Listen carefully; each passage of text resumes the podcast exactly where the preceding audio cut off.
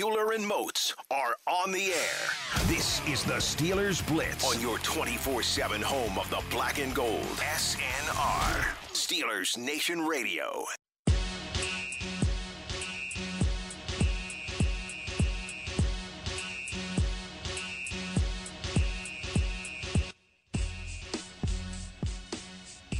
What's going on, Steelers Nation Radio? High noon on a Friday afternoon. That can only mean one thing. It's time to go inside the Electric Factory for the next 120 minutes here on your 24 7 home of the black and gold. Yins know what we're doing. Wesley Euler, Arthur Moats. Between the two of us, we have a decade of NFL experience and a crazy head of hair. We'll leave the rest for you to figure out. And you already know the drill. Over the next two hours, you want to chime in, you can find us on Twitter at Wesley Euler, at the Body 52. The body. What up, Moatsy? How we feeling on a Friday? Man, I was about to request a trade. You know, I be seeing that, you know, happening around the NFL now. So, you know, I just figured that's what I'm supposed to do. So, other than that, I'm good. Holla at your boy. You know what I'm saying? Um, yeah. So, uh, do you have a no trade clause like Jamal Adams or I, a, I, I don't know. I got to check my contract. or a modified? You know, like you, You get know to what I name mean? the eight teams. That, You get to Yeah. name the eight other radio stations or, or sports I'm only going to programs. this, this, this, uh, this station. That's it. Listen, you guys can trade me away from West, but I'm only going to work here, here, and here. And it's got to be this this time slot too for the show. Same, yeah. Hey, they know. Same time, same place. High noon, and on your 24/7 home of the black and gold. We're gonna have some fun today. Um, Arthur Moats. It is a Friday during the summertime, Oh yeah, summer, summer, summertime. so you know what that means. If you've got a song request, a block party song, you know, a song that makes you feel like summertime, like the nice weather, and throwing something on the grill, maybe sipping on a cold beverage, Get some yak. going to the ballpark with the family, whatever those songs are that make you think of summertime. If you've got any you want us to play coming out of breaks, uh, get at us on Twitter. We'll, we'll we'll let you uh you know we'll do a little touch tunes today. You know we'll DJ. You guys get your requests in. We'll play some summertime tunes as we come back from break throughout the program. Arthur Moats. The fifth day of our settling this for good, once and for all, embracing classic Steelers debates. And this might be the best one by the time we're all said and done. Arthur Moats, interior linebackers, our topic du jour today. The off ball linebackers, right? And now, so we need to preface this, and we'll have to say this a couple more times because I'm sure there'll be people that are joining us throughout the program that'll miss this. These are non pass rushing linebackers, right? So when we talked pass rushers on Tuesday, it was, right? Yes. We discussed in that conversation Debo and Kevin Greene and TJ Watt, Greg Lloyd. Greg those type Lloyd, of guys. yep, yeah. Joey Porter, LaMarr Woodley, Arthur Moats. Arthur Moats, baby. I mean, how could I forget? Just figured I'd throw myself in there for a second. You know what I mean? Jason Gildon, you know, uh, guys like that, that yes, they were linebackers, but like Mozi, they, they played on the edge. All right, so that's important to note that these are these are what we think of as, you know, the classic middle linebacker, the interior guys, the Or, or your, off-ball your four guys. three off the ball. four three off ball linebackers, and it's important to note in this conversation too, right? That the Steelers, you know, just for history and housekeeping purposes, it was 2001 when Dick LeBeau came to town that the Steelers transitioned from the 4 3 to the 3 4. So just keep all those things in mind as we go along here, and you think, oh, well, how are they talking about linebackers and not mentioning this guy? Well, that's mm-hmm. because we counted them as a pass rusher in the conversation on Tuesday. So just a little grain of salt for the people. Mozi? Glad you did that. I think that was necessary. Oh, there's some names here, buddy. I mean Lambert and Ham and Farrior and Kirkland and Russell and Shazier and Merriweather and Timmons. Dude. I had, some, I had some fun looking at this list, putting this list together this morning, Mozi. And it's it's another one of those, you know, you've got to really evaluate how you're going to evaluate these guys, mm-hmm. right? True, True, In in the sense that like we talked about a lot yesterday with the Bradshaw and Ben conversation, I think you have to consider the eras that they were playing in. You you have to obviously look at the numbers, but you have to take some of those things with a grain of salt. I mean, we're going to talk about some of these 70s linebackers. Yeah. Tackles weren't even an official about say, statistic yeah, yet. you can't even look at just the numbers. It's wild. So i it is. You really have to evaluate kind of your pecking order of priorities when you're ranking these guys. So I think there'll be a lot of a lot of open-ended conversation here. Uh, but Arthur Moats, let's start with just greatest, right? What time? What time out? Or do you want to go best today? Do you want to start? You want to flip flop it? You want to talk about just in terms of pure talent? Forget the No, accomplishments. right? I, You know what? Uh, you want to get into this one? Let's get into this one because you know we got hey we we got another hour and fifty minutes very here. true. I was going to say this at some point today. Uh, let's get into it right now. I want to get your thoughts on this, and it's one of your former teammates. Am I crazy to think that the most talented, the at their absolute best, right? You and I have talked about. You Mm-hmm. Oh, yeah, are guaranteed to Uh-huh. get an A plus game out, time out. of why do you guy. feel like you get to go first today? I'm just keeping with tradition. No, no, no. That was at every other position. It's linebacker. It's different. well, to be fair, I wasn't even I wasn't even going in the list. I know, I'm just- messing with you, I was man. just- you. I was just about to make a uh, a blanket statement here and see your reaction. If we're having that, and we'll get more into the the best and the most talented and all Mm-hmm. that. But as I thought about this this morning, I kept coming back to this, and I want you to tell me if I'm crazy. If I could have any off-ball linebacker in Steelers history Mm-hmm. this Sunday, two days from now at Heinz Field to win me a football game, and again, remember with the grain of salt that injuries aren't a consideration. Yeah. And and you're guaranteed to get the A plus best Their performance. best performance from that person. Yeah. Ryan Shazier's my guy. Fair enough. I- Is, that fair? Absolutely. I mean, we already talked about when he's healthy, when he was healthy, we saw what. I mean, I don't even think we got to see the full potential of him. I think he was still starting to scratching the surface, honestly. Yeah. But I mean, from an athletic ability standpoint, we saw the video where he outran Martavis, AB, Sammy Coates, along with Markus Wheaton. I mean, you line them up. Oh, and, and Eli Rogers, he was in that video as well. You line them up. Shazier had the straight line speed to, to run by anybody. He had the playmaking ability. It didn't matter what time of game it was. We've seen him make plays in the first quarter. We've seen him make plays in the fourth quarter with a couple minutes left in the game. We need the ball back in Cincinnati in the playoffs. We've seen that. You talk about the leadership. You talk about every intangible. I mean, just he checks all those boxes. And yeah, I mean, we've seen him check uh, cover anybody from running backs, Yeah. tight ends, receivers. I mean, he's gifted in that regard, man. So yeah, when you talk about the most talented player or the most talented linebacker for the Steelers, absolutely, it's been him. I mean, I think you got some guys that people make a case for Devin Bush. I think eventually he could. Sure. If we see more of him, he could grow into that. But I don't think he's as fast as Shazier was in terms of just that straight line can just flat out fly speed.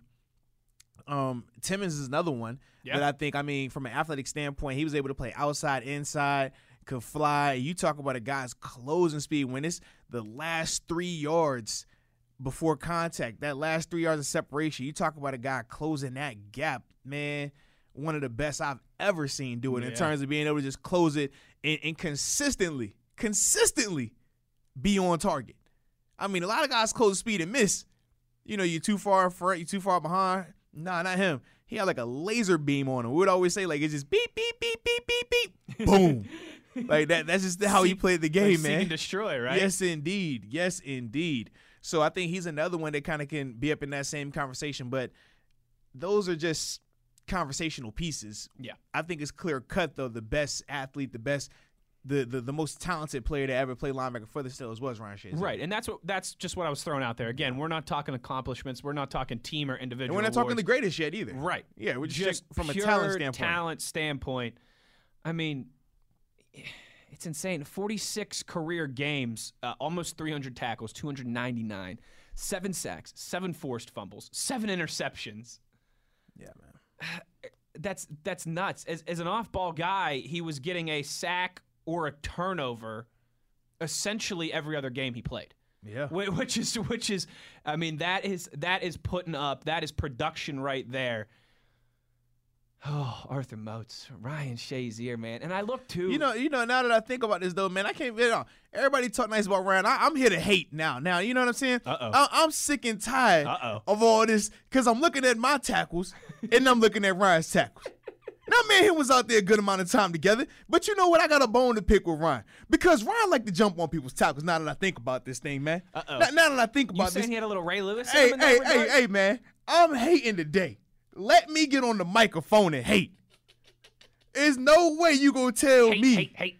There's no way you gonna tell me he only had 97 assisted tackles. Nah, man. Nah. He probably out of them 202 solos, he probably had about 50 or 60 of them things was, was mine initially. He just jumped on it, man. Hating. I'm hating today, all right? So he might be the most talented. Yeah, okay, that's cool. But he was also the most jumping on the pound tackle guy, too. That's my tackle. Leave me alone, Ryan. Don't you come over here. I'm a dog. I thought I was the one who was jacked up today, not Moxie. I mean, we got a Manchester United game here in about three hours. Uh, it's a Friday. Man, I didn't know. I didn't know just- Ryan you know I mean? had those Ray Lewis tendencies, according to you. I'm just saying, man. He, he, had, he had a few. You know what I mean? He had a few. But no, man, it's nothing but love. And, and like you said, from a talent standpoint, not even close, bro. Not even close. It's just certain things that he could do that yeah. no matter how hard you work, no matter how good you want to eat, no matter how much stretching you do, you will never be able to do this. 6'1", 230, just chiseled out of rock. Absolutely, man. Yeah. Oh, Shay, I miss you, man. Miss you, bro. I miss you, bro. Could you imagine him on this defense? Come on, bro. That's scary. That's why I forget who it was. Um, but one of the like pro football focus or, or one of the Yeah. like it, I don't know, it might have been Collinsworth or one of those guys too, but some, you know, some well-known football guy a couple months ago did a topic of just asking fans, you can add any player from your franchise's history mm. to your current team, who would it be? And a lot of the Steelers fans were saying Troy Polamalu, and this was before. Uh, uh, so this was sorry, this was last offseason. Okay. So this was before Minkah was acquired. Yeah. Um, a lot of people were saying Troy Polamalu. A lot of people were saying Debo. There was a lot of um, Jerome Bettis or give us Right. Lev Bell back. You know, like a, a lot of those. Um, some some Rod Woodsons because again, this was before the emergence of to say- Steven yeah. Mm-hmm. Nelson. A lot of secondary answers. You know, a lot of Mel Blunts, a lot of Troy Polamalu's. A lot of, the answer for me was Ryan Shazier. I mean, I know it sounds like it sounds crazy, but I mean, because the Steelers had this was shortly after the draft, so the Steelers had drafted Devin Bush. But I was like, could you imagine what they would be able to do with Devin Bush and Ryan Shazier? And I know, again, grain of salt, they wouldn't have traded up to get Devin Bush if Ryan Shazier was still. Correct. But in this hypothetical, could you imagine adding Shazier to that group of linebackers? Oh, that's to Watt, Bush, and to Bud. I mean, different. with Cam Heyward and Tuitt, and at the time Hargrave in front of him, that would have been one of the best front sevens we've ever seen. Oh, no question. Oh, I miss you, Shay. Oh, I miss you, man. Jeez. Yeah, but in terms of pure talent, who I at least with when I've been old enough to really watch and evaluate and kind of know Mm-hmm. what I'm watching and looking for, like you said, that guy was different, man. Ugh. Good old number 50. Baby, come back. Come on, man. Arthur Moats, Wesley Euler, having some fun on a Friday. Get those tweets in, get those song requests in, and when we come back, we're going to sink our teeth into it. All right, enough dancing around the bush. Who's the GOAT when it comes to Steelers linebackers? We'll discuss on the other side. You're listening to Steelers Blitz on SNR.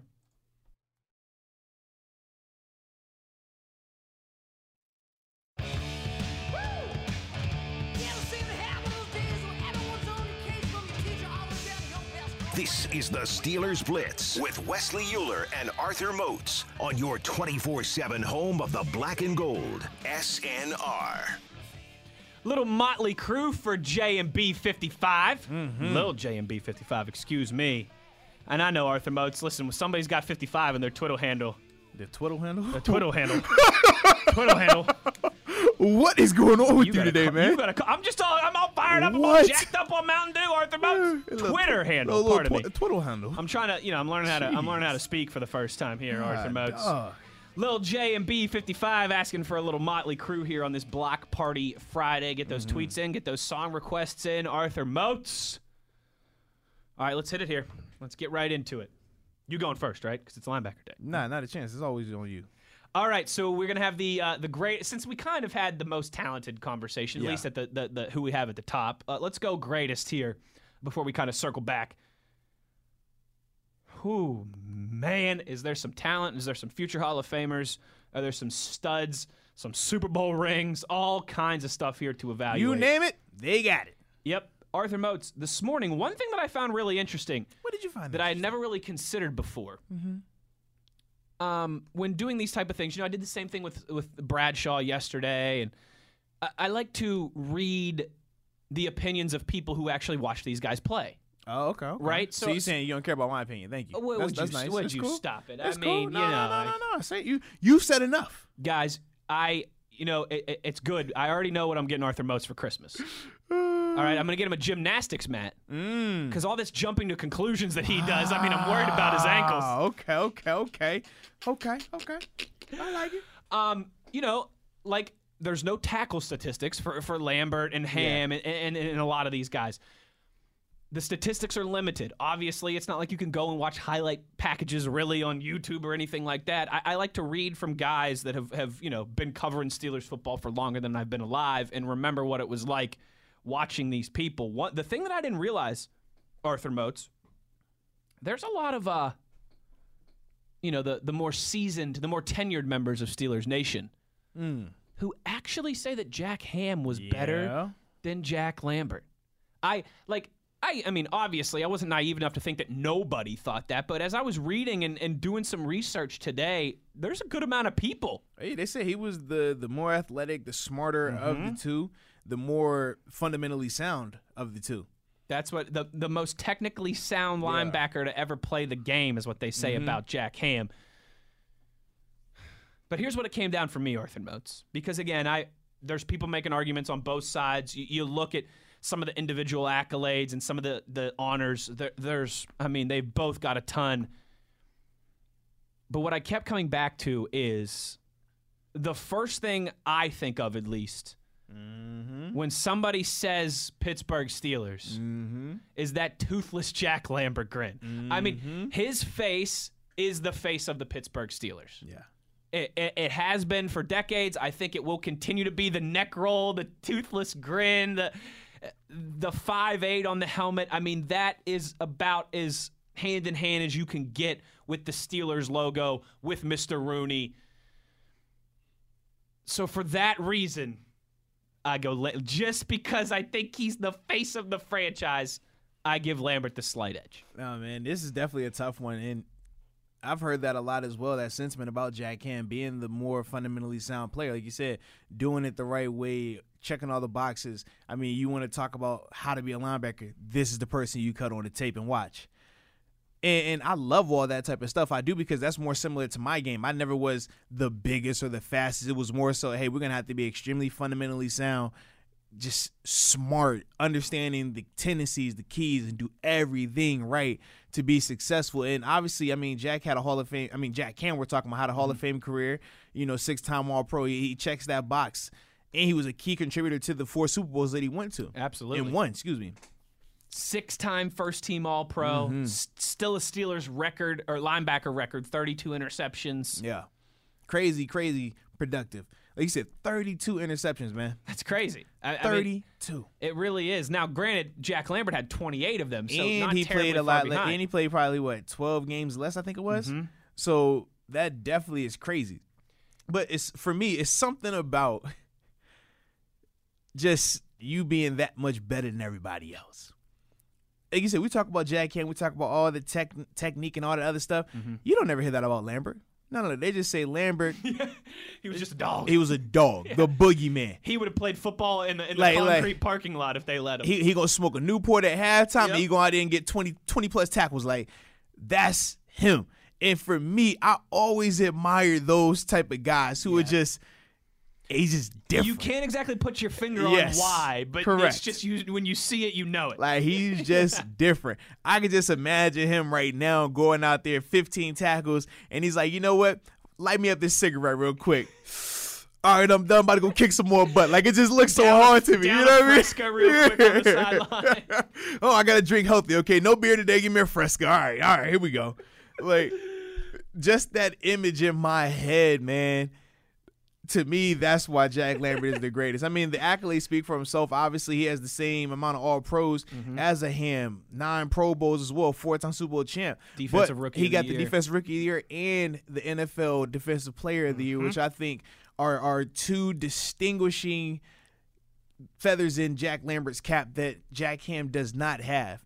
But man, it's like I said, it's just something about being able to just line up out there and just, you know what? I'm better than anybody you can put in front of me.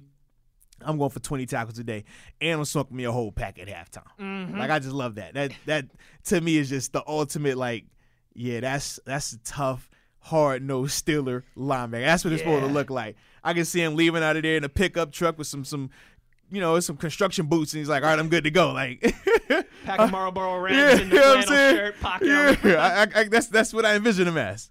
It's just dope. It, it really is. It's it is like that whole that like manly man, like the way your grandpa grew up in the yeah, seventies. Like, absolutely. Jack Lambert is the poster boy for that. He's the poster boy for for the steel curtain and smash mouth football. Even though you know technically he wasn't a defensive lineman, and I But that's the part that's me and crazy. Joe was the most famous. But this the thing though, man. When when you talk about how stacked, face. you talk about how stacked that defense oh, was, it's insane. and for him to have still the fact that he won Defense Player of the Year on that type of defense, like think about how tough that is. Because we always talk about how when you're playing with other extremely talented players, how it can sometimes put a, a, a dim on you. Right. They use it as a, well, he's only good because that guy, or well, his numbers wouldn't be like that without this guy. He has a lot of help around him. The fact that you're standing out to the point where even though I've been on a team with another Defense Player of the Year, I'm still going to get Defense Player of the Year. Like that's crazy. It really is. Like that does not happen. And and I think too, right? Because the steel curtain originally was the was the four defensive linemen. Right. It, it was uh, it was Greene, it was Holmes, it was Dwight White, and it was LC. LC. Mm-hmm. But it almost like when I think if you ask a person now, just pop culture, hey, the Steelers, remember the steel curtain defense? Lambert Oh, would be the first face that would come to mind. Absolutely, man. Yeah. So we but okay, so I, we both have him as the greatest. Yes. Yes. Did you go Jack Ham number two? Did you? You supposed to be going first. Don't try to sneak me into this thing. Ask me did I go first. I did. I did. Yeah. Absolutely, I Because did. because I Come mean, on, man, what are we talking if about Some here? people are telling me that he's better than Lambert. I mean, he's got to at least be number two. no, no, absolutely he's number two, man. Absolutely. It's just again like I know we listed some of them off already, but his accomplishments, just obviously the team accolades. All those '70s guys have the team accolades. But Jack Ham, like I said, a lot of people call him the most technically sound linebacker to ever play the game. No weakness in his game. Um, while some of the guys got banged up, Ham rarely missed time, rarely had an injury, rarely had a penalty called against him. That's one of the things that everybody talked about him. Like, never had a negative play, if you will, right? Was never out of place. Um, and might have been the, the more quiet, not the most fiery guy, but eight consecutive Pro Bowls when that still meant something. Six time first team All Pro, 32 interceptions. One of the things that stood out to me too that I like about him is the fact that he's little. 6'1", 225. He, he was a tiny dude. And, and that's another part of me that I'm just like, I can relate to me. I I can relate to that. You know what I'm saying? Hey, you, you standing next to Lambert. Lambert at 6'4". You like, God, dog, you like a tree over here. Like, I can, and if he's 6'1", let's be real, he probably rounded up. He's probably like 5'11". You know how it goes. Yep. Like, I like that. Yeah, I like that's, that a lot. That's what too. Like when I look at the playing weight and heights of Lambert and Ham, I'm Man. thinking in my mind, all right, they're probably an inch or two shorter, and they're probably ten pounds lighter. Easily. that's how it was. You added an inch or two, or you added and you added ten pounds. Listen, man, that thing was saying I was 6'2", 250 for my whole career. Yeah. I might have been 250 once in my life. Like, Ninth grade was my last year of playing organized Yeah. football. Um, because then that's when I really like I was playing for three hockey teams Mm-hmm. and got really deep in, into the hockey thing. Ninth grade was my last year. Oh, ninth grade was my last year playing organized football, Arthur Moats. They had me listed. Your boy, you're looking at me right Uh-huh. now. They had me listed at six foot, whew. Whew. 185 pounds. what? yeah, I was 5'10", Gee. 170, maybe 170, like with all my clothes and my, and my jacket on. Dude, when I was playing in Buffalo, they would literally, like I said, I had me listed at 6'2", 250 because that's what I told like my agent Mm-hmm. when we first did the combine and everything. Because even though the combine has like their official weight and height, that's not what the team has to go by. Right. So when you get to your team, you can tell them like, yo, make me 6'2", 250. Like that's where I'm at. Man, I was playing. I'm not gonna tell you how tall I was, but I man, I weighed in daily, weekly. 232. Yeah. 230. uh, 236 was a big day for me. That I, that would mean I ate breakfast and drink a Pedialyte on the way to getting weighed in, and I'll be 236. Yeah, that thing was 250. I'm like, what? Yeah. 250? Jace. I was like 171, 172, and I was listed at 185. Absolutely. You know, man. I'm I'm like 5'10. I'm listed at six foot. That's funny. oh, aren't there bugs? All right, so Lambert one, Ham two. This is gonna get interesting after this now. Now this is where it starts to get difficult. Now, real quick, Uh-huh. I do want to preface, like we talked about this before we went on air. Like a guy like Greg Lloyd was hard to evaluate. Yes. Because even though he did play in the off Mm-hmm. ball, the four three scheme, we still considered him a pass rusher when we had this conversation on Tuesday. Yeah, the biggest thing with Greg Lloyd, man, he was in a 4 3, but he wasn't in an over front. Over front in a 4 3 is your traditional three linebackers are stacked off the ball. You see him in a straight line going across, and you got your 4D lineman. Think more like what the New York Giants will run. Like that Mm-hmm. Colts clean. run that too, The right? Colts as well. Yeah, so it's very distinguished in terms of, and distinct in terms of the look. Now, a 4 3 under front, which is what they were running with Greg Lloyd, is when you walk one of those linebackers down, and he's probably a foot behind your D lineman. So he's pretty much right down there. But he's the only one that's going to be standing up. But you do it because you're going to get better matchups. You can isolate tight ends, running backs, and make sure you're getting that Disguise particular look. blitzes. Correct. But the thing is, you're still technically an off-ball linebacker. It's not like you're you're three four, but in that four three scheme, you're rushing that guy a lot, and that's why with Greg Lloyd, even though we think back and say, well, no, he was an off-ball linebacker. When we really think of him, we think of him as a pass rusher because that's what he did. Professor Moats back in the building. Just give him a little something, man. Um. So yeah. So I didn't consider Greg Lloyd in this. Um. Because he was part of our, our pass rusher. co- We both had him in our on our top ten Mm-hmm. Yeah. of our pass rushers earlier in the week. So now I have to kind of pick an era, right? That's where I went with number three here. Oh, you playing with fire. And go back to Andy Russell. You playing with fire. Oh, could talk- Andy. we could talk my we could talk my my youngin' days with Levon Kirkland. Oh man. We could talk James Ferrier, the unsung hero of those yes, yes. Steelers defenses. I went with Levon Kirkland, Motzi. at two. No, I mean at three. At, three, Excuse me. Yes, I did. I went with Levon Kirkland at three. Uh, his Hmm. combination of size and skill. I mean, dude, he was the size of a defensive lineman. Yeah, a, he, he as was a- like a taller him. as a linebacker. Yeah. Uh, over 630 tackles, 11 interceptions, 14 forced fumbles, first team ah. All Pro. I know this was this was tough. that surprised me, honestly. The, the between three, four, five. I mean, I could have honestly. Same here. I think our three, four, five are going to be the same, just different orders. Yeah. So you had Levon third as well too. No, I said different oh, orders. Oh, okay. Same guys, just Same different guys, orders. different okay. orders, yeah. Yeah. So who'd you go with if, if for third? So for me, man, I went with James Farrior. Uh, like originally, I had dude. Farrior. I did. Originally, I had Farrior, so and then I changed like, it this morning. When, I think of just everything he was doing, I know his responsibility like, level oh was gosh. Like it didn't always pop in terms of the eyeballs. It didn't always pop on the stat sheet, but But he was required to do so much. and you talk to anybody on that defense, and Oh, man, tell that's you, the guy they speak They'll of. tell you Ferry, Yeah. what, what he did for us was so underrated. Best free agent signing in Steelers history. Yes, not, not yeah. I, I say it goes him, and, and then people would debate Joe Haden, but Joe wasn't your traditional free agent signing either. Right, right. But yeah, man, Farrior, dude. 605 tackles, 22 sacks, 11 forced fumbles, eight interceptions. First team All Pro in 2004. Leader of two championship defenses. He's he's my fourth, Mozi. Spoil, Yeah. Spoiler, but he's he's my fourth. That was tough. Now, now, see, and, and, and I don't know where you're looking at for the tackles because I have him over here for his career. Oh, Oh, sorry, oh, you read the season. Just Steelers. Oh, okay, Those okay. Just Steelers numbers. Just Yeah, Steelers. yeah, okay, yeah. okay. Yeah, yeah, yeah. Yeah, because I was like, man, for his career, he has over a thousand tackles. Like, this is nuts, man. He was a he was what he was able to the steadying force that he was in the middle of that defense. I don't think we talk about this enough. Mm-hmm. It allowed Troy to be Troy. yep. It, it allowed them to to match up Ike where they wanted to match Correct. up Ike. It- It, allowed them to do whatever they wanted with Debo and with Woodley and have those guys with their ears pinned back rushing the quarterback more often than they would have normally. Farrior Mozi might be the most underrated Steeler ever. No question, man. That was what ten years. Mm-hmm. Ten years, golly, like that is. Phew. I'm just looking at this, and no, no, no. He did have over a thousand tackles as a Steeler. Did he? Yes, he did. Okay. Yeah, yeah, I must have been I must have been reading the, lo- the wrong line yeah, here. yeah. Man, had a thousand as a Steeler with thirty sacks as a Steeler, man. And for me, you talk about productivity, man. That's big time production. Oh, big time. And and you think about the defense he was on, the teams, the teammates that he had, like they were stacked at some points, but he still was the one common steady force and leader of that defense, man. So for me, that's why I had to go with Farrior. okay. Maybe I'm maybe I'm switching my. I don't know. I mean, I, yeah. you See, I mm. think we. I, I think you read the wrong one, and that's changed your mind. Maybe that's bit, right. man, If, those ta- if I would have seen those Yeah, tackle bro. numbers higher, um, 82 tackles for loss. did you have Kirkland fourth?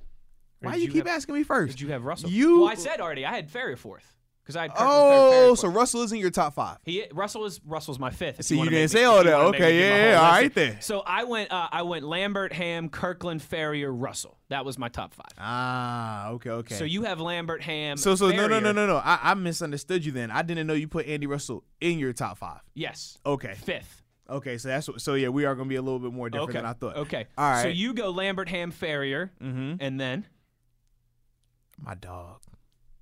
My dog. Hello, dog. I can't help myself, baby. Mr. Lawrence Timmons. he's- yes, he's- indeed, man.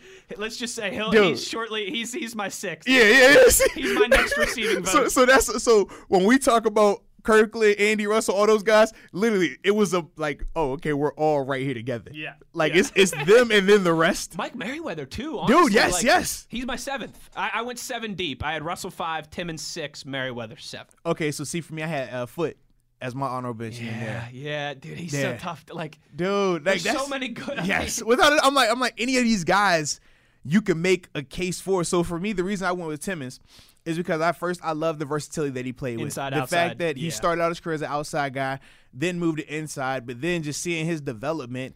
And like I said, man, the closing speed, the, the ability, those last three yards of separation, how you could close that consistently and make those plays. And yeah, I think this dude started out as a receiver in college, man. I know. He was a receiver, wide receiver. Uh, and left early. Quick side note for you. Hmm? Um, I figured this out today when I was, you know, doing research and everything this morning. You know what position uh, Jack Lambert played in college? No. Was it receiver? Six four two twenty. At Kent State University, Jack Lambert played quarterback. Wow. Yeah. How about that? Now I think they switched him eventually, you know, during Yeah, his career yeah. there. But in high school, in high school, he was the quarterback and the linebacker, and was recruited to Kent State originally to play quarterback. That's crazy. And ended up as arguably the most iconic linebacker in NFL history. yeah, that's that's wild right there, man. That is wild. Oh, all right, Arthur Moats. Let's take a break here because we're, we're, we're a few minutes overdue here to pay some bills. But when we come back, We're just get into that a little bit more. yeah, Andy Russell, Lawrence Timmons, Merriweather. We got to give those guys a, a little bit more props as well too, and then we'll get into the current division rankings for, for some of Mm, those like it. interior guys as well too. Keep those tweets rolling in at Wesley Euler at the Body Fifty Two. The body. You know we'll get to them next hour, taking song requests as well too. It's all on the table today, Mozi. It's Steelers Blitz on SNR.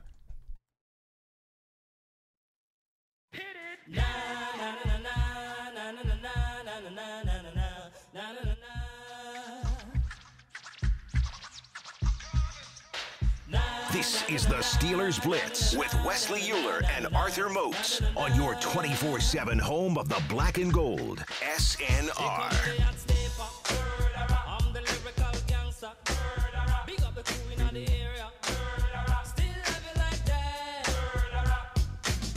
Bouncing around on a Friday, Euler and Moats inside the Electric Factory having some fun. Arthur Moats is the hot stepper, just just for the record. Nah, that was a dope request, man. Who was that from right there? That was nobody. That was DJ. That was you? That was DJ. That was That's DJ. clean. That was DJ Fresh West there on the beat. That, that was clean. I like that one. Get those requests in if you got something you want us to play. Uh, we'll take your tweets as well too. See them rolling in here already. Don't you worry. We'll get to those in hour number two as always. Arthur Moats gave some love to Lawrence Timmons there in the last segment too. Low dog, my dog. I think, man, Andy Russell deserves some, you know, he deserves his spin too because he was, you know, the Steeler really until the just the 70s era that was just dominated by Hall of Famer after Hall of Famer. But Andy Russell, I think, um, Motzi, I said in the last segment, right, that James Farrior, most underrated Steeler of all time. Maybe Andy Russell is the most underappreciated Steeler of all time. Like this guy, I think there's a lot of franchises in the NFL that this guy would be the greatest linebacker they've ever had yeah. in franchise history. Um, from a 16th round selection in the draft um, to a six-time Pro Bowler, it- he kind of laid the groundwork before the Lamberts and the Hams and the Mean Joe Greenes. He was kind of the uh, from the previous era into the new era, right? Kind of that veteran leadership that tied everything together. Again, the the numbers in terms of tackles and all that stuff aren't there, but if you just listen to anybody and what he meant to the organization when they transitioned from just the eras of, of being a hapless kind of under 500, Yes. never going anywhere franchise Major part of that transition. to becoming the gold standard of the NFL in the 70s. Uh, uh, uh, Andy Russell was a big catalyst to, to go from one era to the next. Absolutely, he definitely was, man. Like you said, the guys who watched him, the guys from that generation, they all speak extremely highly of him. And the fact that he missed a year for uh, military service, I think that Yeah. was dope too, man. Yeah. When you think about Rocky Bleier, he's a guy that's always talked about in that vein. No one really talks about Andy in the same vein, man. I think that's awesome. Anytime you get a guy who would do that during the middle of a season, man. But you look at still how productive he was. The accolades are there; they speak for himself. He was a, like I said, another key catalyst to those defenses back then, man. So without a doubt, man, I definitely, definitely can understand why you have him what you have him, man. And Mike Merriweather, too, another one that, you know, Oh yeah, in the Yeah. shuffle in the shuffle of great Steelers linebackers, That's sometimes the he- thing, man. When they talk about the Steelers Right. and, and, and linebackers, bro, like it's it's tough Yeah. to. I mean, we could have just done honestly like a whole. I mean, an entire two hours on linebackers easily. We could do more than two hours on linebackers. I mean, you mentioned guys like Larry Foote who deserve their props. Uh, uh, there's there's no doubt. How about a guy like Robin Cole who oh yeah, major contributor to those last two Super Bowl teams, one Man, of the leaders. forgot about Robin. Yeah, yeah. Woo! I mean, we're spoiled, Mozi. That's what I always go back to when I when I think of these things. Just how spoiled this organization has been all over the place, but At I mean, linebacker, particularly on the particularly, yeah. defensive side of the football at linebacker. Well, I mean, that's what they say though, man. If you play line, if you play defense, you play linebacker, man. You want to be a Steeler. Like, Yeah. that's the truth. Jeez, I love it. There's no doubt about it. There are uh, some tweets here, Mozi, that I want to because they're very, I think, maybe pertinent to the the conversation Yes. right Mhm. now. Right, um, Michael chiming in here uh, about Greg Lloyd. Lloyd played middle linebacker on third down to leverage his speed and ability to cover. Not too far off to had him to the off-ball linebacker group. And that's why that Yeah, speaks, I I would say, think, to, that speaks to Greg Lloyd's talent that we Absolutely. could consider him as both a pass rusher and an Yes, off-ball indeed. linebacker. But in case you missed it earlier in the week, Michael, that was just In the week. On Tuesday, right? Oh, Earlier in yeah, when, we, yeah, when we did the yeah. pass Okay, rushers yeah, conversation, We did him kind of Yep. we we we we labeled him as a pass rusher, if you will. But yeah, it's a great point by you, Michael. That I think that speaks to his versatility in in this conversation. Crazy versatile. Yeah, I, I no doubt that's just oh. So okay, and he's so not here for his disposition. His disposi- uh, disposition. There either. we go. Excuse me. there we go. Get that word out there. Okay, so real quick, just to recap, I went seven deep in my rankings, greatest ever. Lambert, Farrior, sorry, sorry, whoa, whoa. whoa. Lambert, Ham, Kirkland, Farrior, Russell, Timmons, Merriweather. Yeah, and for me, I went seven deep as well. I went Lambert, Ham, Farrior, Loud Dog, Lawrence Timmons, Levon Kirkland, and then I went Andy Russell, Larry Foote. So I think we both said most talented. We both agree. Ryan Shazier. 5-0, And 5-0. Man, he was just starting to fulfill all that potential. Yeah. When that just just tragic incident occurred in Cincinnati.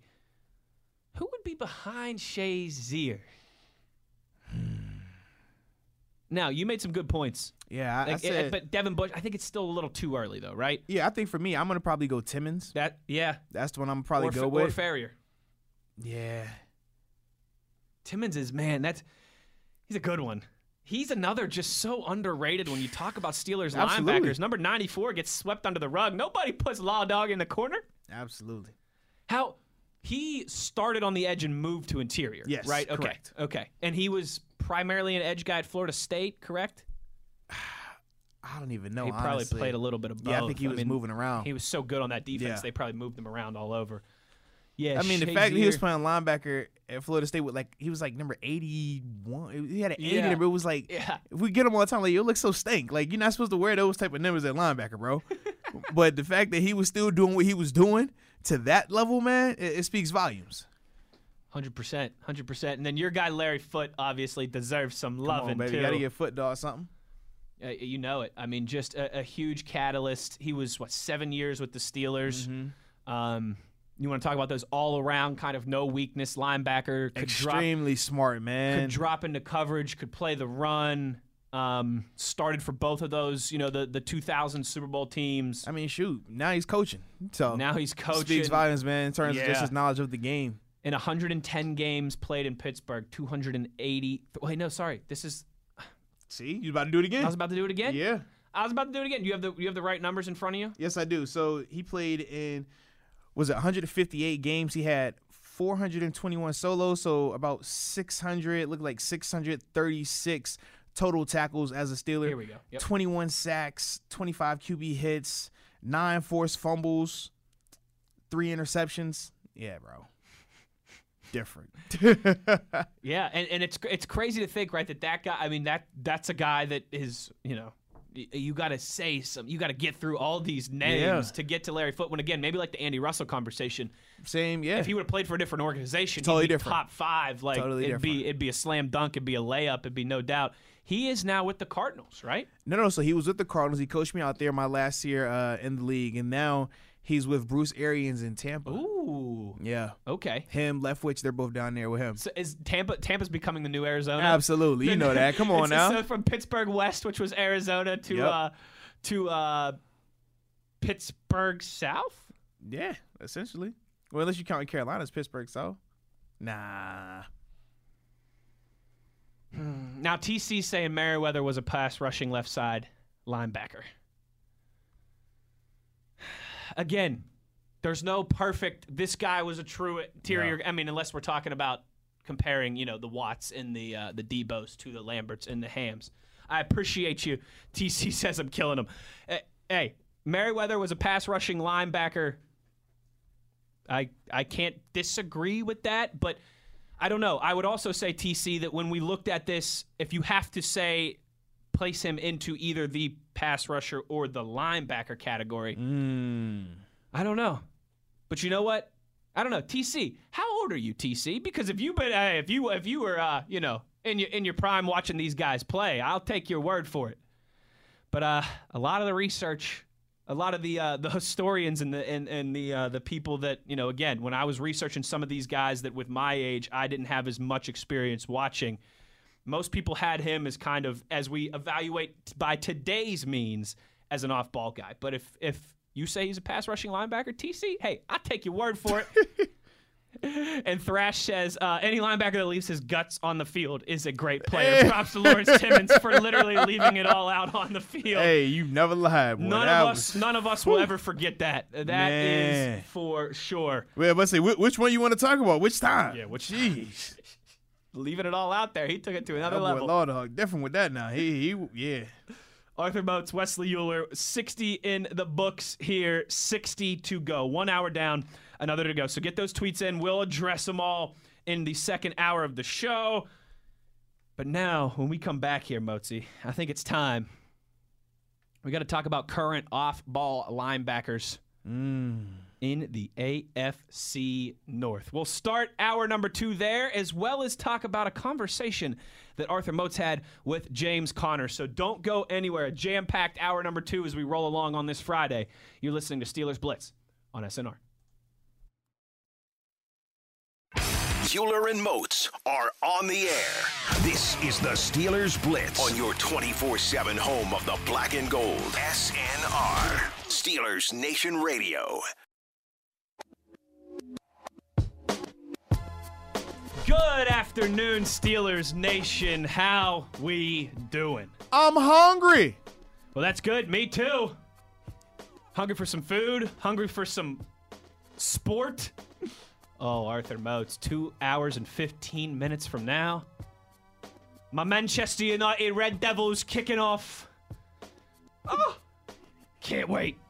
Can't wait. Speaking of off ball linebackers, Bart Scott can't wait. Can't wait. Rolling along here, hour number two on the show. All right, so I got to give a shout out to TC here, all right, because he's he's brought something to my attention. He's done this very well.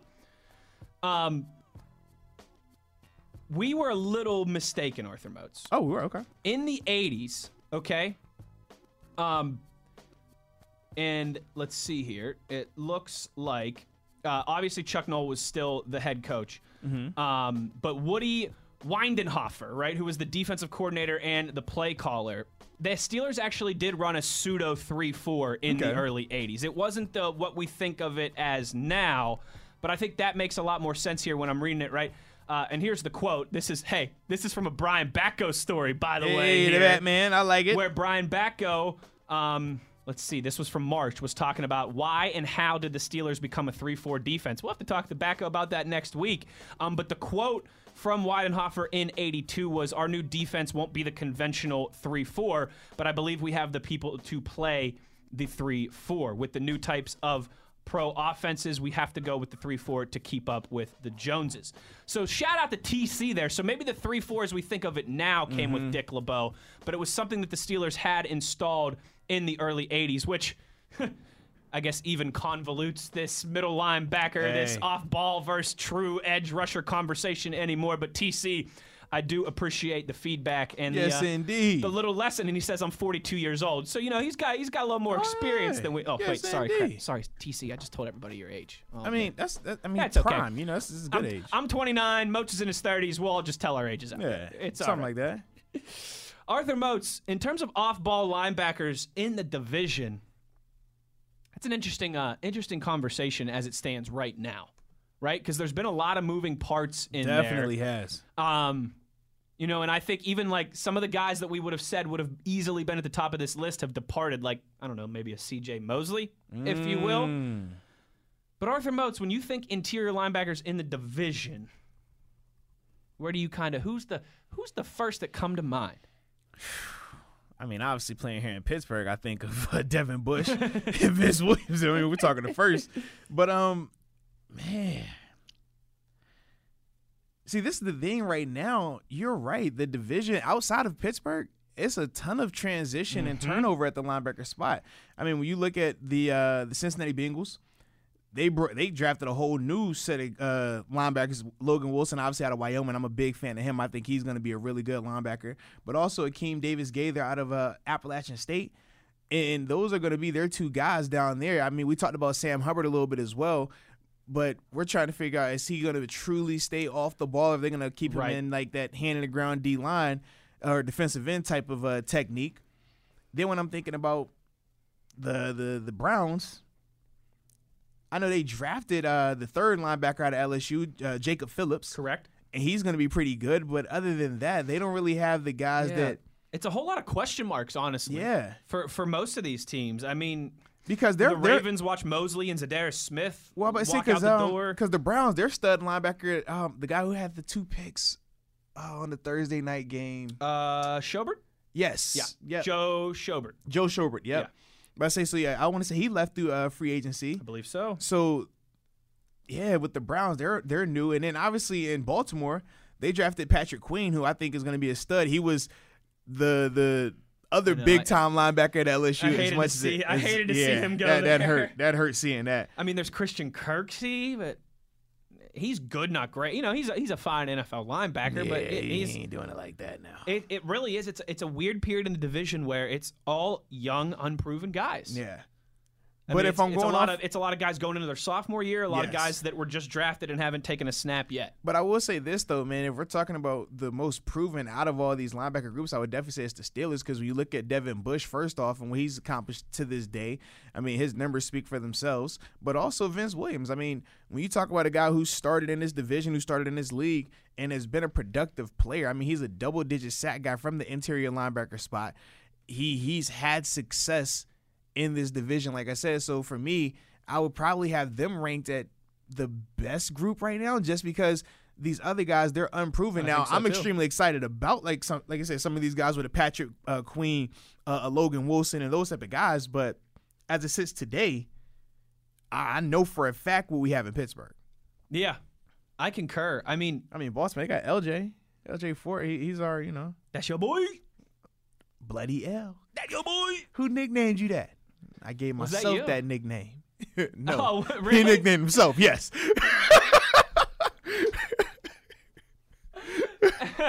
so you get on him all the time. Like, what, what do you mean you nicknamed yourself? I tell you what, if you give yourself a nickname, it better be a good one. So at, Yeah, man. at least, at least he's got a good Yeah, he one. nicknamed himself Bloody L. It was You like, gotta, you gotta have some. That's- you that's gotta what have they some- call me. You gotta have some stones to go with your own nickname. Who, who calls you this, LJ? You just- Me. me, me, baby. And if you got a problem with it, you're gonna Yeah. see bloody hell. Yeah.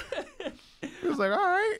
So of the um, of the guys that haven't taken a snap yet, is Queen Queen the one you're highest on? Oh, without a doubt. Yeah, Yeah. yeah, yeah. He, Probably him and Devin Bush, just in terms of the pure potential at the top of the list. yeah. Devin Bush ahead of Patrick Queen, Yes, yes, yes. In that regard, yes. But I do think, but like if this was a Madden style fantasy draft, yeah, those are the two guys without a doubt. Yeah. From a talent standpoint, athletic ability standpoint, the guys you're most intrigued about.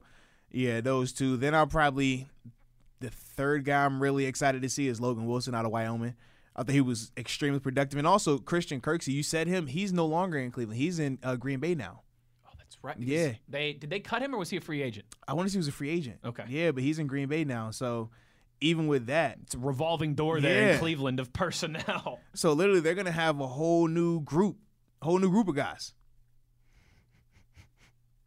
And like I said, with Jacob Phillips, third rounder out of LSU, I still want to know how good he is because he was down there with K'Lavon Chaisson, who was a what top fifteen pick, and then we already talked about Patrick Queen, who I think went twentieth or no, he was either 18th or 20th in that range. Yeah. Uh, 20 something, I'm pretty Yeah. sure. Give me one second here. So it's making me wonder, like, okay, how is Jacob 28th overall. So twenty ratings. yeah, Yep. yeah, and, and K'Lavon was eighteen because there were ten spots, p- Correct. ten spots apart. But K'Lavon is an edge guy, Correct. right? Okay. Yep. Mm-hmm. Yeah, but it makes me just wonder, like, okay, how good was Jacob? Is he a product of the other players around him being so productive? So we're gonna find out that We're gonna find that out about like all those LSU guys, Yeah. aren't we? Oh, absolutely, man. absolutely.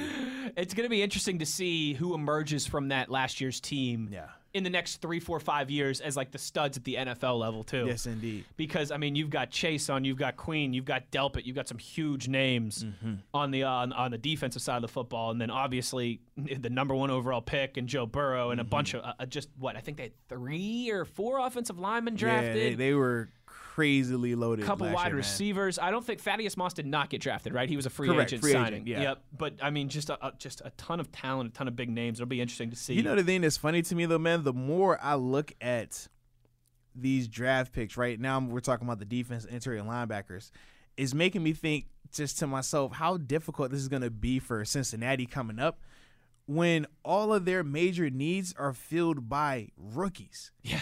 In in in an offseason like this, you're like I said, your potential starting interior linebackers Logan Wilson and Akeem Davis Gaither uh, they they are, are going to be so behind the ball right, so behind the ball right now. Like this is nuts. Where you look at a guy like Devin Bush, who's already been in the system a year. You look at a guy like Vince Williams, who's been in the defense for a while. Even in Baltimore, LJ Fort started was he wa- he was a rotational starter for those guys last year. Had a numerous amount of snaps there, and they still have other guys that have been on that team, been around. Like I, I think with the Bengals though, the, the one benefit they'll have is um the guy they took from Baltimore, linebacker uh, Josh Bynes. He's another guy that's been around the league for a while. We were together in Arizona, so he knows defenses and stuff like that, and that could probably help them. But he's nowhere near the caliber player or athlete that you talk about a Devin Bush. You know, think think more Vince Williams with him minus the pass rushing element of it. So for me, I mean, I just think Cincinnati's way way behind the eight ball, man. Yeah. That's it, it's going to be a uh, a pull your hair out type of year for Cincinnati Bengals fans. I feel like because they're gonna, they're gonna have talent. they're going to have talent and they're going to be in a lot of games. Yes. But they're going to have to take their lumps to learn how to play together and win those close games and, and, and all man. that stuff. Yeah. So it's going to be an interesting year in the division for a lot of different reasons. As we talk about it now, I think particularly at that linebacker position. Arthur Moats, Wesley Euler. It's the Electric Factory. It's Steelers Blitz here on a Friday. Get those tweets in at Wesley Euler at the Body 52. The body. When we come back here, though, Arthur Moats had a chance to catch up with James Conner, James Conner. the uh, the bounce back campaign that is on for James, the book that he has written about his just incredible story um, thus far in his football career, uh, with a whole lot more to go. We hope here in the black and gold. What did Motzi learn about James Conner? What is Motzi expecting from number 30 in 2020. We'll get to all of that just around the corner. You're listening to Steelers Blitz on SNR.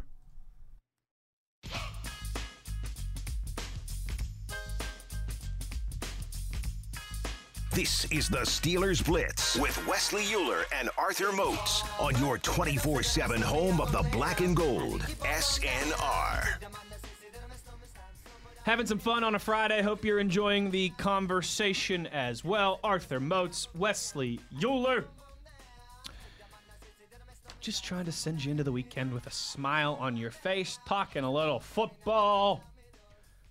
Arthur Moats, one of the guys that has been most discussed amongst Stiller Nation this off season and even back into last season.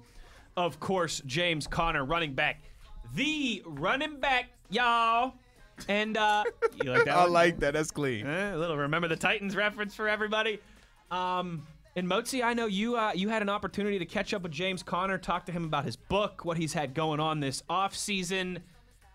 In your most humble of opinions, and I know, like I'm, like I'm asking you to play psychologist here. You know, like you had some in-depth study. Um, but does he seem like a guy who's who's in a good headspace, who's rearing to go, who's ready to prove people wrong that he can be that you know that feature back, that bell cow for the Steelers? Yeah, without a doubt, man. I did. Uh, it was awesome having the opportunity to catch up with him. Me and Missi Matthews doing the interview with him yesterday, and he's super determined, man. He's ready to pretty much silence the da- the, the the doubters, the people that were questioning his health, the people that were questioning if he could be a bell cow back. That's the thing that he's really trying to come out here and prove. And I'm excited for him because we've seen what he looks like when he's healthy. This is the wild card of the division. We talk about a guy that when he's healthy, he's a Pro Bowl back. Mm-hmm. But the problem is we haven't seen him consistently healthy throughout the duration of his career to this point. But he talked about how he's changed his nutrition. He's changed his workouts in terms of taking care of his body a lot more this offseason, being a lot more dedicated to his body and allowing it to rest due to the whole COVID situation as well, which is extremely important. And ultimately, how he's seeing the results from that. And I mean, we laughed about it in the interview, but we talk about how, I mean, you look at the picture of his back, like that thing was crazy. Yeah. Like, whoa. Yeah. Whatever you're working on, like, like send that to me, please. The team on my back. Darwin Shaw. That's the first thing I thought as soon as I saw that. Oh man. Darren Sharper. He broke his leg in the first in the first half. At the goal line, reaching out, touchdown. Oh man. So Hardest hit is safety in the game. he also James Conner wrote a book this and side note it was really Mm-hmm. funny did you see the exchange between james conner and zach banner and rocky bleier on Twitter? Yes. Yes. so, so, so zach banner was tweeting at james conner and was like hey man like come on i ordered your book like i'm still waiting what's going on here where is it just trying to support a friend and and rocky bleier chimes in too and he's like same i'm waiting on my copy too it was a good good twitter exchange if you want to go check that one out Absolutely, man. um, it it's it's something for James that is always it's it's never going away, right? And and it shouldn't. Cancer survivor from everything that he went to at Pitt to to be able to get drafted into the NFL to to the success that he's had in the NFL, Pro Bowler, all these things. I think obviously James Conner wants to be judged as the football player, as any football player does, and he's stated that publicly in the past. But I also think fans, and just for him in general, to be able to take the opportunity to write down his story in his words, what it was like to be the Erie kid, you know, the Western Pennsylvania Erie kid who ends up in Pittsburgh, who just lights the ACC on fire. And then when he's going to get his knee evaluated, finds out that he has cancer, just the whirlwind of all that to being drafted by the Pittsburgh Steelers, the hometown team. I got to imagine that as much as he wants people, Arthur Moats, to look at him as a football player before they bring up the cancer survivor, it also had to be just a great opportunity for him to, to write this stuff, to get this all down. And, and I'm sure he was excited to, to share his story from his point of view.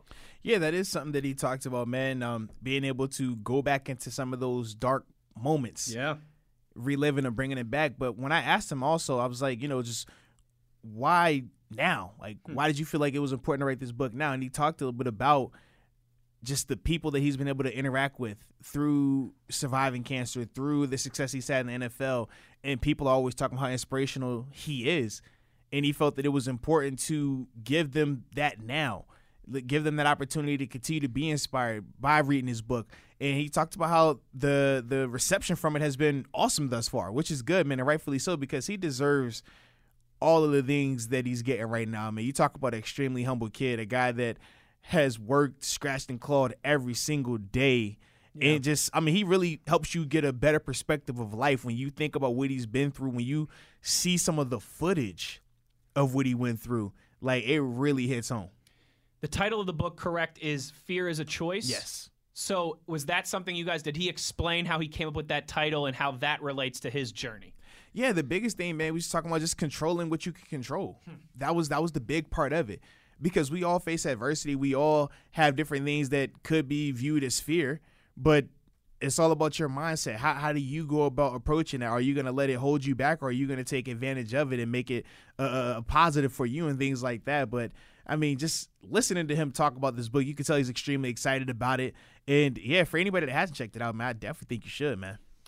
Fear is a choice. James Conner, yeah. I Arthur Moats, I've got a backlog of like seven or eight books that I've been trying to catch up on this summer.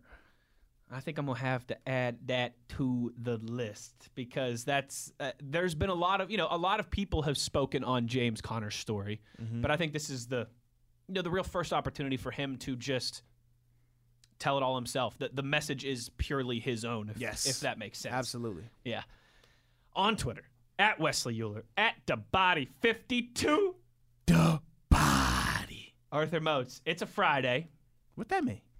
Well, I should say first, right? In general, it's the last segment of the show is coming up around the corner. That always means, right, that we're going to get to your tweets. So you know that this is the the time that I call for last ch- last call, last chance to get them in, all that stuff. Um, it also on Fridays, Arthur Moats, means a little something around these parts. Oh, does it involve gambling? Well, I don't like to use that word. Oh, excuse me. Does it involve boosting the economy by making financial contributions to various Ah. uh, establishments in, in the uh, in the U.S.? Is that what you're referring to? That is what I'm referring to. and they they allow you to have digital platforms so that you can Hmm. you know not just isolate one particular group that wants to support you have variations is, that what you're that's what you're getting at different countries. Different, absolutely Yeah. the different It's really- sports it's- that you're bringing awareness to like women's tennis women's golf uh ping pong badminton soccer you know all these different you know bringing the world together. That's- that's we what we're are the world. We are the children. This is Absolutely. this is part of how we all relate. and, and we're doing other. it for the economy is that so so if that's what you're referring to well then i'm, I'm all for it Count me in. And Arthur Moats, you know I'm gonna be jammed up when we uh when we get that paper today. You know why. uh-oh Arthur Moats, it has been. Let me just say this real quick because I did the math yesterday.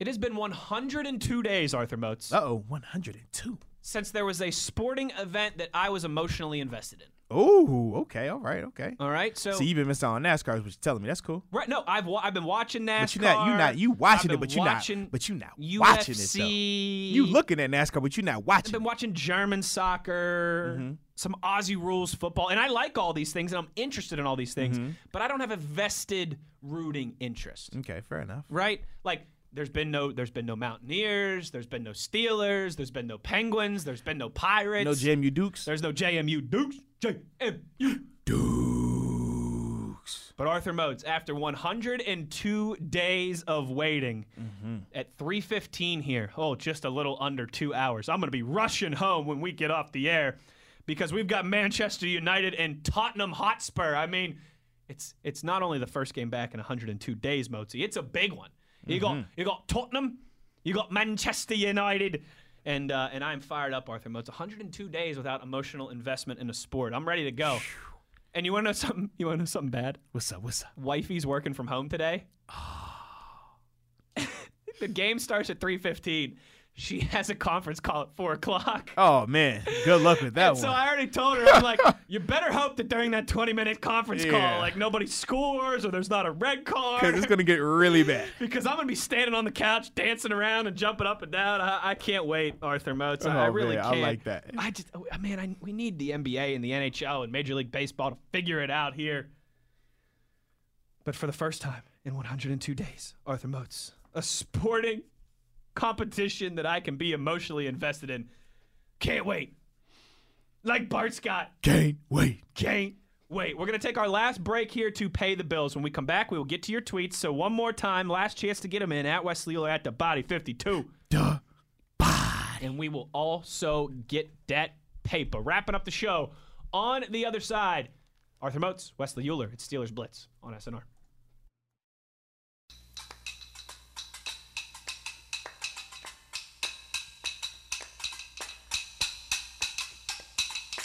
Grandma and your grandma were sitting by the fire. My grandma told your grandma, I'm gonna set your flag on fire. You're talking about hitting This is the Steelers Blitz with Wesley Euler and Arthur Moats on your 24 7 home of the black and gold. SNR. Wrapping up the show here on a Friday. Before we get that paper, we got to get to those tweets. Josh wants to know Does Arthur Moats have a European football team that he supports? Yeah, Liverpool, baby. Woo!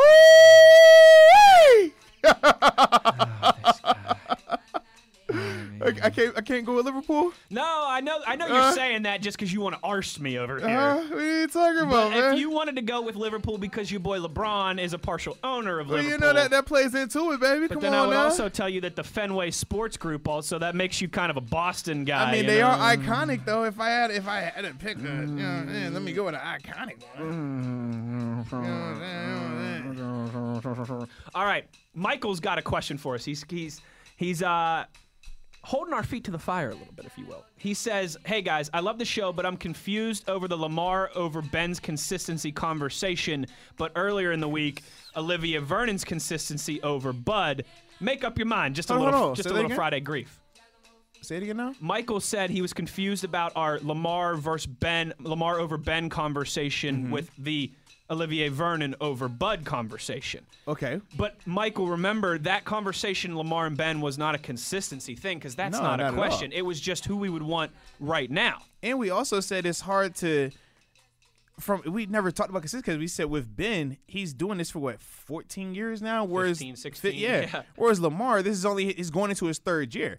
But we said in terms of the difference between the two, if Lamar's quote unquote got to be viewed as a one hit wonder, well then we'd have to keep the same thought process or mentality that well hey Ben's coming off an injury, he's 38, he doesn't have it anymore. So I said if we're gonna operate with the mentality that we believe and which you should that Ben is coming back going to be healthy and going to be the Ben that we know, but we also have to keep the same thought process that hey, Lamar Jackson's going to come back and be that same caliber guy. And we said also when you looked at the statistical uh, points between the two in terms of Ben's best year um, from a touchdown pass standpoint, he threw what 30? It was either 32 or 34. I think it was 34. It was 34, Yep. whereas Lamar had 36 this past year. But then the difference was we said Ben that same year where he threw for 34 touchdowns, he led the league in interceptions with 16 and led the league with passing attempts as well. Whereas when you look at Lamar Jackson, Lamar had, I think it was six interceptions. And he, I mean, it was, I think, what, 400 attempts or something around that range? just a little over 400. Yeah. Yeah. So when we talked about the efficiency element of it and things like that, that was another large factor into why we were going with Lamar as it sits today. And we also said that doesn't even include the 1,200 yards rushing that he had to go along with, I think it was another seven or eight touchdowns on the ground. Mm-hmm. So we were just saying from a statistical standpoint, we had never Yeah. seen a season like that. We talk about Patrick Mahomes' 50 touchdown season. That's Lamar. What he did this past year is the equivalent to that, but in a totally different vein. Yeah. And I think that was the biggest reason behind why, if we're picking as it sits today, why we're going with Lamar. And again, the major elbow surgery that the, the one of them is coming off of after playing six quarters last season. Michael, maybe where I'll relate it to is Ben has like with the consistency in the career, it's it's again football fields between Ben and Lamar.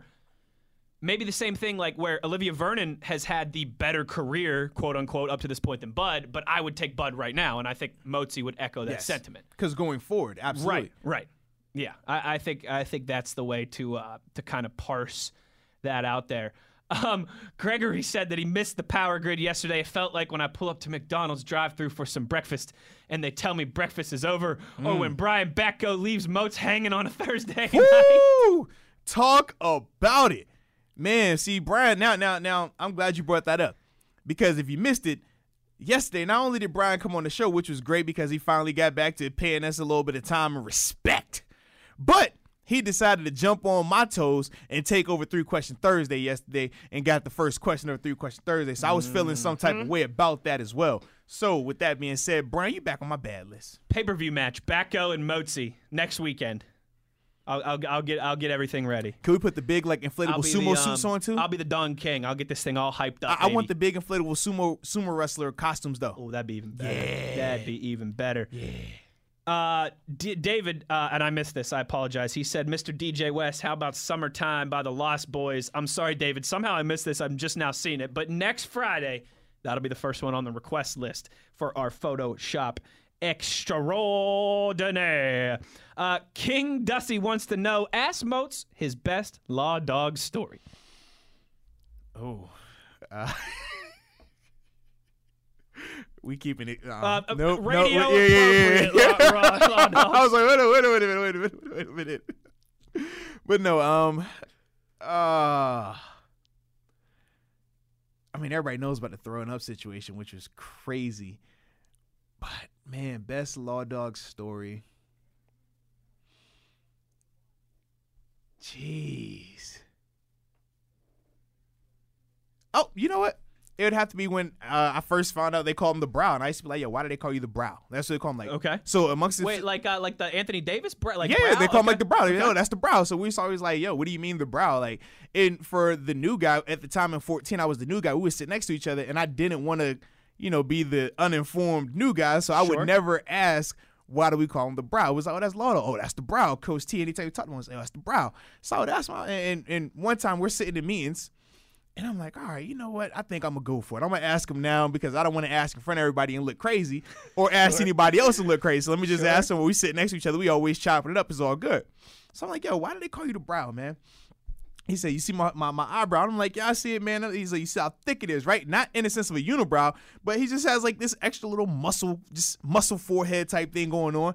And he's like, so anytime I hit people, they say I hit them with the brow because I knock people out, and that's the part of my head I'm hitting them with. And I was like, oh, sense. And I was like, and from there we started joking a little bit about him having a muscle head and all that. So if you look at his face, he does actually have like an extra piece of like muscle right there. Interesting. So we always get on him. He's like, yo, that's, That's the brow. funny. And that was the whole situation. But I had no clue why they were calling him that prior to that. And I, like I said, never wanted to say anything, never wanted to be the the the new guy who doesn't know about his teammates. So I just waited and that's what he told me. And I was like, man, all right. So now anytime we hit somebody, like, oh, he put the brow on them. And literally anytime you put the brow on somebody, they going to sleep. Nice little behind the scenes, behind the curtain peel back there by Arthur Moats. I like that. That's a good I think. I give you something different than, than No, throw up one because everybody, everybody- knows about the throw up story. Everybody loves the nickname Yeah. stories. How people got their nicknames, that's that's always good. Uh, last one here. David says Gerald Williams was a beast back in the day. He wore the one long sleeve and had mad swag on the field. Fun to watch. My favorite thing about Gerald Williams is that he was a linebacker, Arthur Moats, Mm-hmm. who also returned kicks. I'm jealous. For seven years, his I'm first jealous. seven years in the league, he returned kicks as well as playing linebacker. That's my favorite Gerald Williams stat. That's a good call by David. He You- was kind of one of the mean? first guys to have swag in the way he dressed out on the field. You know, I always felt deprived, right? Because when I talked to my fellow NFL linebackers, they always talked about how they used to get the ball all the time. When I was in high school, I was running back, receiver, quarterback, all this Sure. other stuff. And I was like, okay, cool. And, and I'm like, man, you know, I talked to some guys. in the league. I used to return kicks in high school and in rec ball. You realize that's the one thing I've never done in my career. I played Ever? quarter ever. Never returned a I've kick a played punt. quarterback. I've put. I've kicked, punted, long snap, played receiver, tight end, running back, fullback, flanker, wing. It, it didn't matter. I played all up and down the D. I played nose tack. I played three tech. I played outside linebacker, inside linebacker, corner, safety. I've done everything. I have never returned a kick in my life. Have you- And I can catch them. Have you kicked? Have you kicked or Yes, punted? yes, yes. Okay, absolutely. I was the kicker and punter in my Okay, high school. Yeah, absolutely, absolutely. I've done all of that Except for return. and I can catch punt returns. I can catch punt returns. I can catch kickoff returns. And when I was in Buffalo, I would I tell you this is before they banded the wedge, put a band Uh-huh. on the wedge. I was a part of the the up like the the the big boy wedge group, and I would have to catch kickoffs before practice every day. And I was like, Yo, I like this. This is dope. But I never got a chance to return a kick or a punt at any level in a game, and it really made me mad. That makes me mad too now. because I thought I was an athlete. I was fast. I got some wild walks. Uh You know what we need to do now is we need to get a, a noted kicker punter. oh, I'm thinking maybe a guy from Pittsburgh who also does this media thing. you're right. You know, Pat McAfee, Boom, he went, man. get him out there at Heinz Field, let him boom one to Motzi. Hey, bro, I just want to return it. We'll put like 20 Joe Schmoes like me out on the field and see if we can bring Motzi down. Oh. We might. Do I still got it? There's yeah. uh, there's like a charity element we could work into there too. I like it. Now you got the wheels spinning. Give me I the like give it. me the weekend to let this one marinate. I like this a lot. I like where this is going. All right, Arthur Moats, you know where this is going. Before we get out of here, we got to get that paper. Mm-hmm. Gots to get the paper.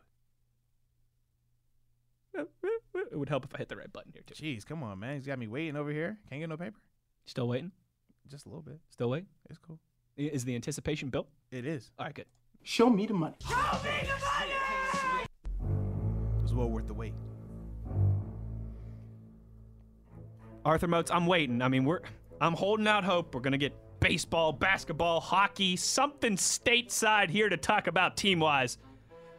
But Arthur Moats, we jettison off to Europe here, all right? So where you want to start? Uh, well, really anywhere across the world. We can start in Australia, we can start in Germany, or we can start in sunny Spain. Where you want to land first? I want to go to Australia. I got some homies out there. All right, down under for a shout, little out to, shout out to Barry. for a little Aussie rules football, Mozi. I've been getting into Shout Aussie rules Late. football. It's a lot of fun to watch. It's like football, basketball, and soccer all had a baby. I mean, it's it's a lot of fun to watch. Half the time I have no clue what's going on, but I'm still entertained.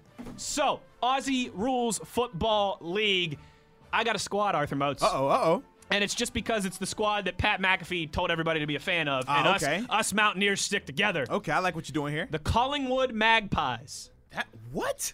Their fans go, Collingwood.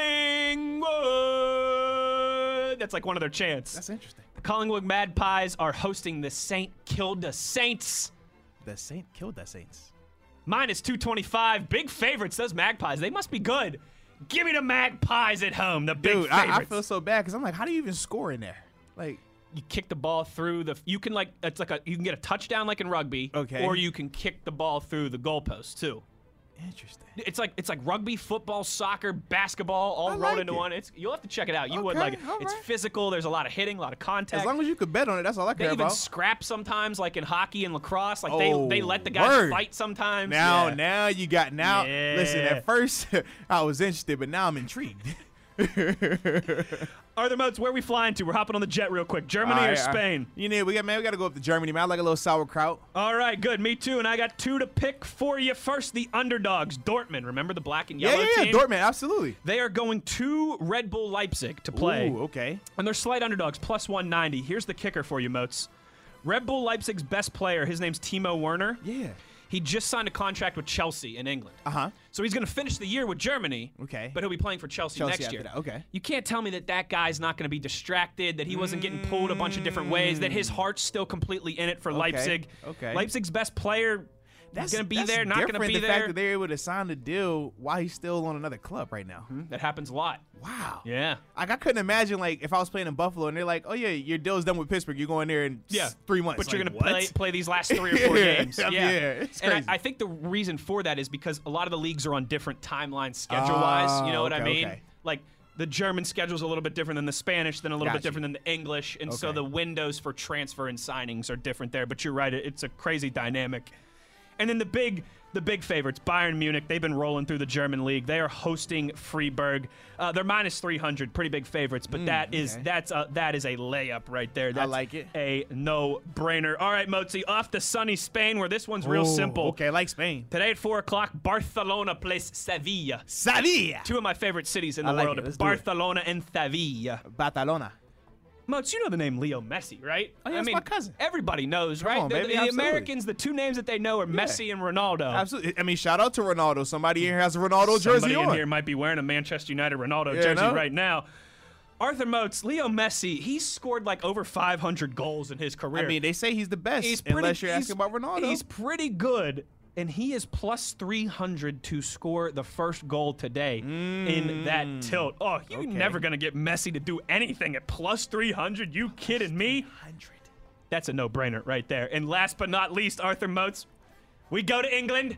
Uh oh. We fly into London. Uh oh. And we go to North London North London at the new White Hart Lane Tottenham Hotspur Stadium, Hotspur Stadium. where the mighty Manchester United Red Devils roll into town for the first game in 102 days. Wow. Manchester United slight underdogs plus 160.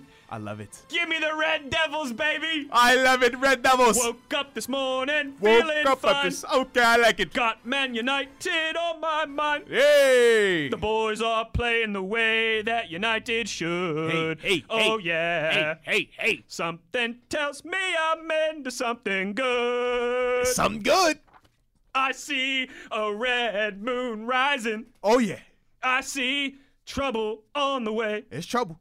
Don't go out tonight Nah, don't do that now. unless you're dressed in red or white. Gotta have that red and white on. There's a red moon on the rise. Woo! I mean, I could just sit here and sing hooligan songs forever, but Arthur Moats, I'm fired up. We got some English soccer back this weekend. I can't wait. I like it. I know my guy, if he's listening right now or listening to the replay or the podcast, our buddy Reagan, I know oh, he's oh yes. fired oh, up too. without a doubt, man. Without Aston. Villa back in the business.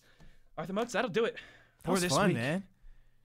This Always good, good to give week. The, always good to give the people what they need, man. It was a good week. It really was. We, I mean, we touched all of our bases, and we we've still got some more to get to next week. Oh, plenty. You know, we like we like this once and for all debate type format so much. It's gonna dope. and and we we've still got some. We still haven't talked about best defensive back in Come Steelers on, history. man. Safeties, corners, Still haven't talked best offensive lineman in Steelers history. interior D lineman. Arthur Moats. We still haven't talked about the, the Steelers head coaches either. Oh, baby. So we had some fun this week. We hope you guys did too, and it will continue next week. Keep that participation coming, Moats. It was a great week. All kinds of tweets. We love it. We're appreciative. Yes, indeed. Everybody, enjoy your weekend. Stay safe, baby. Stay safe, and we'll talk to Yins on Monday. Yeah. Same time, high noon, and as always, you know where to find us on your 24 7 home of the black and gold. Steelers Nation Radio.